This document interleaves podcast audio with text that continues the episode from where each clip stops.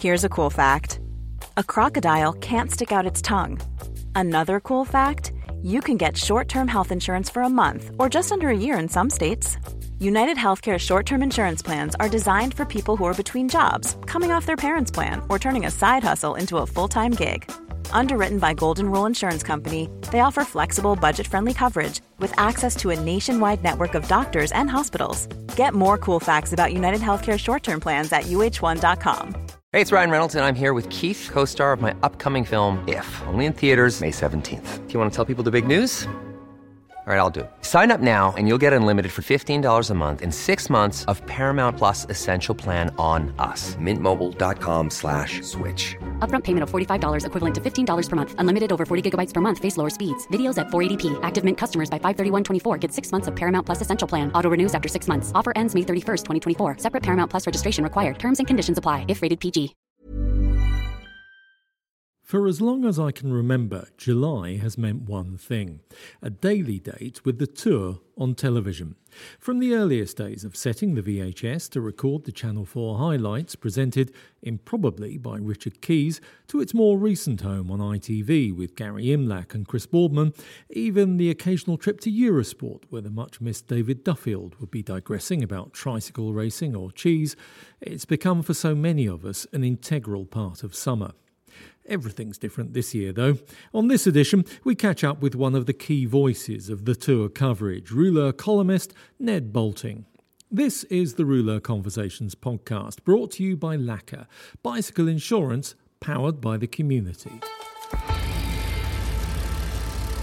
Ned Boulting hasn't spent a July at home since 2003, when he was first introduced to the weird alternative reality of the Tour de France. Since 2016, he and David Miller have occupied the commentary seats, which for so long belonged to Phil Liggett and the late Paul Sherwin. So for him in particular, this is a July like no other. Yeah, no Tour de France. And so, I'm not the first or the last to say how odd it is. I mean, I kind of feel like I've been talking about this ever since we all went into lockdown and in March. Yeah, it's profoundly unexpectedly affecting me, actually. Kind of just throws into relief how much a part of all our lives I think the race has become, for all the value and the love we hold for the other great races in the calendar. July and the Tour just stand apart, don't they? And it's kind of unimaginable that the month is just passing us by. What is it now, the 6th of July when we're recording this, and where would we be? And kind of slightly agonising to think about that. It's been, funnily enough, in all this wind, like it feels like it's in London. It's been windy for a week, doesn't it? And every time I step out my front door, all I can think of is the hot wind and this kind of the notion of how great the racing might have been. And it's not just the racing, especially for British fans, it's the television as well, isn't it? It's that whole month, well, clearly not for you because you've not been watching it for a long time, but for most of us, we get home or whatever or have an afternoon off and just watch the Tour. Have you actually managed to watch any? Because people have been re-showing some old tours, haven't they? Have you watched any of that? Yeah, I have actually. And it's been really interesting, because like you quite rightly say, it's a very obvious point, but perhaps it's a little bit surprising.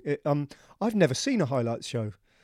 I've never seen an ITV highlights show before, the ones that get really watched at 7:00 in the evening. So ITV have been re-showing the 2018 Tour stage by stage and day by day in their entirety. And I haven't watched all of them, but I've watched 3 or 4. That's been very interesting. So, I hadn't appreciated, because you're so focused on your bit of the job, what I do. I hadn't really appreciated necessarily all the work that my colleagues, Daniel Friede doing the interviews and the little features and Gary Imlach do as well. And it's I can totally get it. I mean, there'll come a day when, for whatever reason, whether it's in my control or not, I'm no longer commentating on the Tour de France, I'm very realistic about that. And I'm almost looking forward to a different function of being a spectator and just enjoying it. I can see how compulsive it might get if you just sit down and make that part of your daily life throughout July. And we might actually be getting, against the odds, a Tour de France this year. Yeah, I mean, I think last time we spoke, Ian, I was very, whenever that was, it was early in lockdown. It might have even been in March for the podcast. I remember saying to you, because you asked me what are our chances of seeing any racing, and I was incredibly downbeat about the prospect of it happening at all, and I almost felt that wrongly, perhaps with hindsight, that it was slightly irresponsible of ASO to be kind of talking up their chances of holding the race at all in 2020. And touch wood, I mean, they haven't happened yet, but progress has been made, and they have stuck to their guns. However much ASO might be perceived in some quarters to have been throwing their weight around a little bit in the rescheduled season, it does seem to have come together in some shape or other, and I think that's quite remarkable. I'm quite surprised by it, and I think it'll be should it happen, it'll be, I mean, a year's racing that people will be talking about for 100 years to come. Well, there's so many weird things about it, aren't there? Not just the Tour being so late, but also the other classics being at a different time of the year, Paris-Roubaix being late in the autumn. Yeah. I mean, I'm going off in about 3 weeks' time. I'm supposed to be travelling to Italy to work for RCS, for the race organisers, and commentate for what's called the World Feed on Strade Bianche, and then a few days later Milano-Torino, which is normally a race in the autumn, but actually it's happening earlier than it normally does, and Strade Bianche obviously is happening months too late. And then a couple of days after that, Milan Sanremo. And it is strange, because it was Strade Bianche, if you remember, where around which the entire collapse of the season crystallised. Yeah, absolutely, because I was in Belgium for the opening of the Classics, and everyone was looking forward to Strade Bianche the next week, and it became very clear, talking to all the teams, that it just wasn't going to happen. I mean, they really tried to force it through, but don't forget, RCS had... just the week before Strade Bianche, they'd seen and witnessed the collapse of the UAE tour that was curtailed and ended up with the teams being quarantined in the hotel for days on end. But they were desperate to try and get Strade Bianche over the line, and the closer it got, I mean, I can't remember how many days before, it was like almost like 24 hours, 36 hours before the race was when they finally threw in the towel and said it ain't going to happen. It was really kind of dramatic stuff, and then it just shut down. It came juddering to a halt, didn't it? Like a big diesel engine stalling. It just felt like it was we dropped off to the edge of a cliff. It seems an odd quirk of fate that, in theory at least, and I am holding my breath that all this actually does happen. That's where I'm heading to. That is the race that will restart the World Tour for both the men and the women. Will be Strade Bianche, and it's due to take place right at the beginning of August. And the other big discussion during lockdown has been about, certainly in the UK, has been about transforming transport after when things begin to get back to normal, and getting people on bikes, getting people out of cars, getting people out of vans, etc. From your point of view, we both live in South London. Has there been any sort of evidence of that really so far? Very significant evidence, and really very significant changes. I think, Ian, it's difficult to because public it's quite a complicated situation in London, because public transport is so good relatively in London, and because the numbers of people who use it in a non-COVID way in normal times are so enormous, that when people are told not to use it and they take that advice to heart, and literally the numbers of people using public transport are still tiny compared to what they were, then that's an awful lot of people who've got to get around not using the public transport network. Now, inevitably, that has led in recent weeks to a huge increase in the amount of cars on the road. So gone are those wonderful quiet streets that we had throughout April. The levels of traffic, you'll have noticed it as well, I think exceed what they were pre-lockdown now by some distance. And so if you're very impassioned about active travel and people getting on bikes and walking, it's quite tempting to sort of wring your hands in despair at what you're seeing. And admittedly, it isn't great how people have started to use the cars, but it's masking the fact that there are also huge numbers more people who are walking and cycling. It's just that it looks a little bit hidden now. The anecdotal evidence from across the scene is that there are a significant number of people who discovered or rediscovered cycling during lockdown and are sticking with the program. It'd be nice to get some hard data on that. But, you know, all the feedback coming from Mark, who looks after my bike at Ladywell Cycles at the end of the road, is that he has a waiting list of weeks just to repair people's bikes and get them on the road. Supply chains for components and new bikes have completely dried up. You know, that he's having to charge customers 3 times the normal price for inner tubes because the demand is so high and the supply is so low at the moment. So don't despair if you think everyone's just got back in cars. There are also a huge number of people who have rediscovered cycling. Now, one of your other roles is president of the Herne Hill Velodrome Trust in South London. And obviously that's, along with so many other sporting venues, has really suffered. So many other cycling venues as well has really suffered in the past few months because it's effectively lost a lot of its income during its most profitable months. But there are signs of recovery there as well, aren't there? Well, you've been on the track, Ian, to your great credit, and I haven't yet, but tentatively racing in a social distance style has resumed on the track. I think it probably can build quite a head of steam now. And so long as within that beautiful new pavilion that Herne Hill Velodrome has, people are sensible and the right measures are in place, then I'm sure it'll be up and running again in its fullest sense. But you're right, you know, Herne Hill Velodrome relies hugely on the subscriptions and the payments that riders make to use the track on a daily basis. And that's been a massive hit. They did have the good fortune to sign a couple of new sponsorship deals just before COVID kind of really kicked in, which was immensely good timing on their behalf. So it could have been worse, I suspect, for the Velodrome. And you know, the one thing I hope on its behalf is that the amount of goodwill and affection that the place attracts will stand it in good stead as it tries to pull itself out of this crisis. But you tell me, Ian, I mean, because you have been on the track, how does it work down there now? Well, at the moment, and it's changing pretty much day to day, week to week, you are limited to 5 riders, or in some sessions 10, basically 5 riders per coach, and which normally means 1 coach, 5 riders on the track. And on a 450-metre track, it's possible to spread out and keep a safe distance, although there's very little evidence and there's a lot of debate about exactly what a safe distance is. And I'm sure this will be something that will be discussed when professional racing resumes as well. Is 2 meters or 1.5 meters from rider to rider safe when you're traveling relatively fast, maybe into a headwind? How far back when you cough or sneeze or... Yeah, we're banned from spitting, quite rightly. But how far back does any potential infection reach? But once you get on the track, even with only 4 other riders there, it's actually really hard after many years of doing it, not just slot right in behind the rider in front, because it makes it a lot easier as well.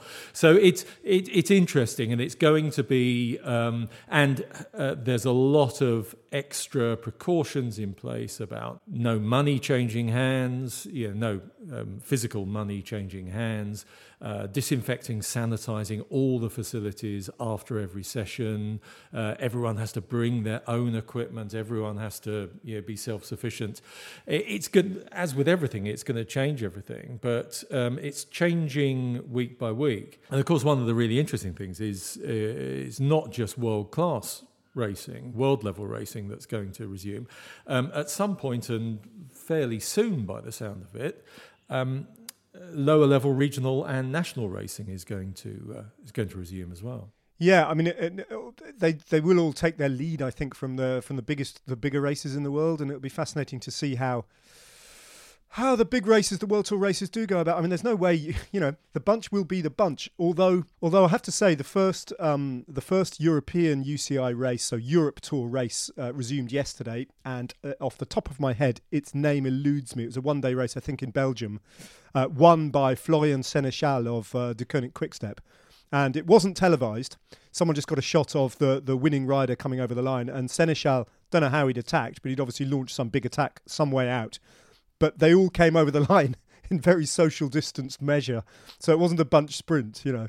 That said, it seems like Herne Hill Velodrome, from what you say, are taking their responsibilities extremely seriously. And I'm sure that the science, one way or another, will have to relent and, you know, we'll have to get back to something like normal. I mean, these things are all about the prevalence of the virus in the community, I guess, ultimately. And if it's deemed to be shrinkingly low, then a reasonable risk can be resumed, I guess. Very important that everyone sticks to the guidelines. Nothing irritates any of us more, I think, than people flouting the guidelines at the moment. But yeah, it'd be interesting to see the role that the World Tour races play in sort of shifting the regulations further back down the ladder to allow people to do the same as them, I suppose. Well, thanks, Ned. Thanks for joining us. And let's hope we do see World Tour racing very soon. And let's hope that we do hear you commenting on you and David commenting on the tour. Thanks very much, Ian. I'm crossing my fingers too.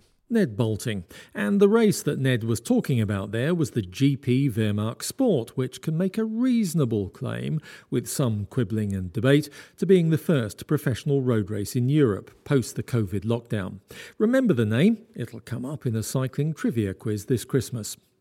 The delayed Tour de France issue of Rouleur magazine is on its way soon, featuring at least 3 weeks' worth of fantastic content, including profiles of Thibaut Pinot and Bernard Tevenet, and contributions from Rouleur writers, including Ned, Orla Chenoui and Romain Bardet. If you're not already a subscriber, go to the Rouleur website and sign up now. You're listening to the Rouleur Conversations podcast, brought to you by LACA, bicycle insurance powered by the community. So I'm Toby Taupitz, the CEO and co-founder of LACA. We've been going for over 2 years by now, and we can confidently say that we are 25% cheaper than our competitors. So you save money with LACA, but getting a unique and much better experience. One thing we're really, really proud of is that we're doing all claims in-house. So when you file a claim with us, it doesn't go to a third-party administrator in the middle of nowhere. It sits with us, with our claims handlers, who are no insurance people, but are actual bike mechanics. Fairly unique, we believe, and that really gives us a unique take on the customer experience. And you can find out more about LACA's unique approach to bicycle insurance on their website, laka.co.uk.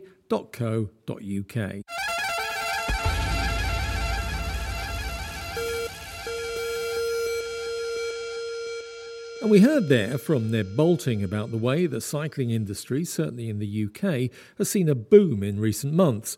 We're joined by Rouleur's Miles Baker-Clark, who, amongst other things, looks after the Emporium section of the website. So how has business been? It's a typical case of people sat at home shopping. I mean, I'm one of them.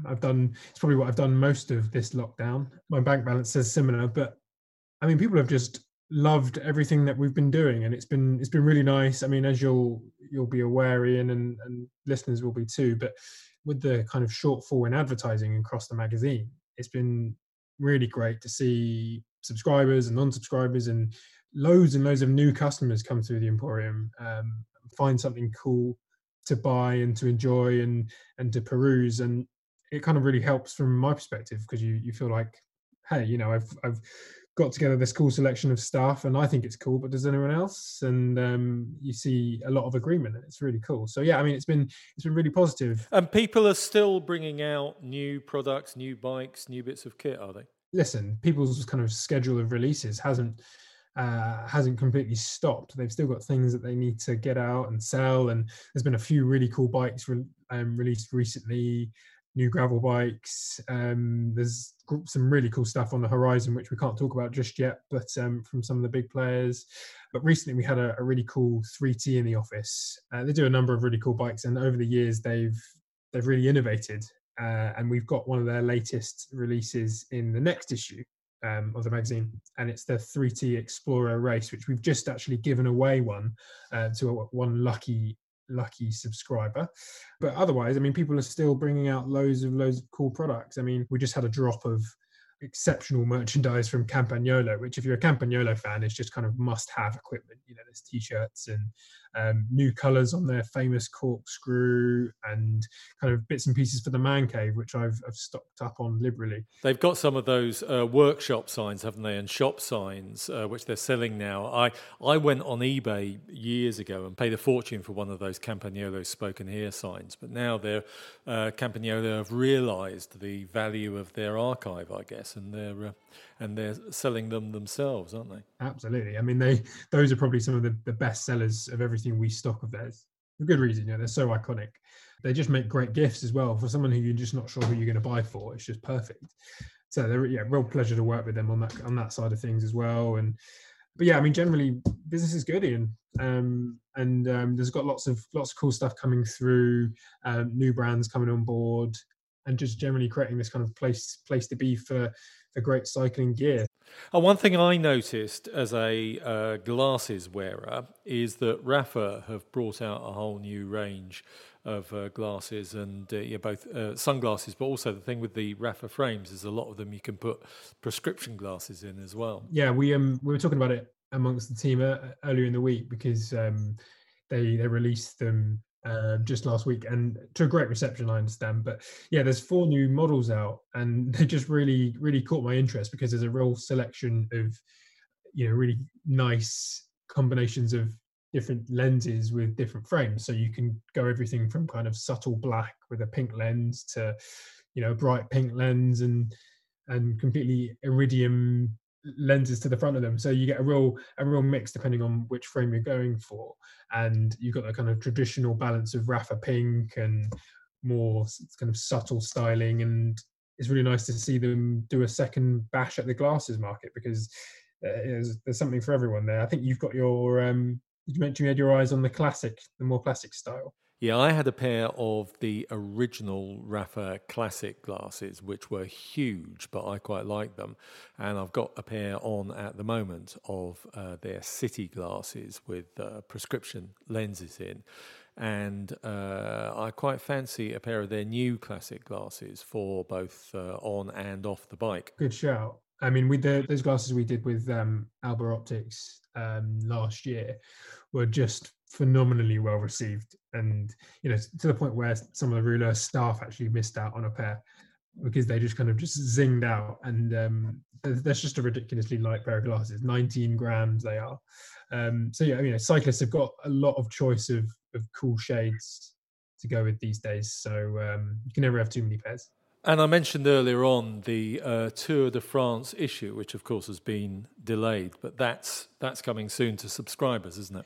Yeah, so that's going to land kind of towards the end of July. And I mean, it's going to be a little bit of a surreal issue because with the tour postponed for the first time in, well, kind of near memory, it's great to pay a bit of homage to that great race. But in traditional Rouleur style, we don't go straight for the simple story. We're always trying to tell those kind of unique human stories. And it's set to be a fantastic issue. So yeah, subscribers should start receiving that towards the end of July. We've not had our copies yet, so the jury's still out on what that cover's going to look like in person. But I tell you what, I reckon it's going to be a cracker. We've got one of the regular photographers who we use. His name's Sean.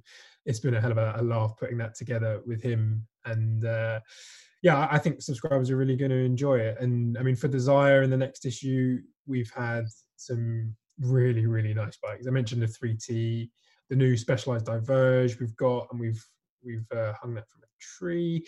And of course, we've got our new section within the magazine, which is Desire, Innovators and Details. So I'm really looking forward to seeing what subscribers think. And of course, if you haven't subscribed, you can always pop into the Emporium and order a single copy and see what you think.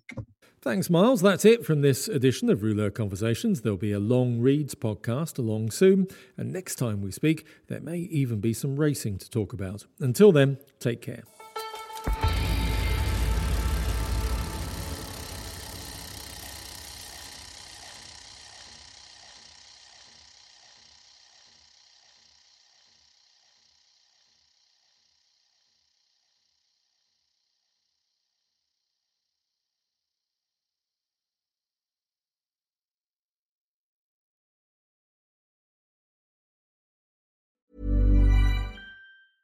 Mom deserves the best, and there's no better place to shop for Mother's Day than Whole Foods Market. They're your destination for unbeatable savings, from premium gifts to show-stopping flowers and irresistible desserts. Start by saving 33% with Prime on all body care and candles. Then get a 15-stem bunch of tulips for just $9.99 each with Prime. Round out Mom's menu with festive rosé, irresistible berry chantilly cake, and more special treats. Come celebrate Mother's Day at Whole Foods Market. Planning for your next trip? Elevate your travel style with Quince. Quince has all the jet-setting essentials you'll want for your next getaway, like European linen, premium luggage options, buttery soft Italian leather bags, and so much more. And is all priced at 50 to 80% less than similar brands. Plus, Quince only works with factories that use safe and ethical manufacturing practices.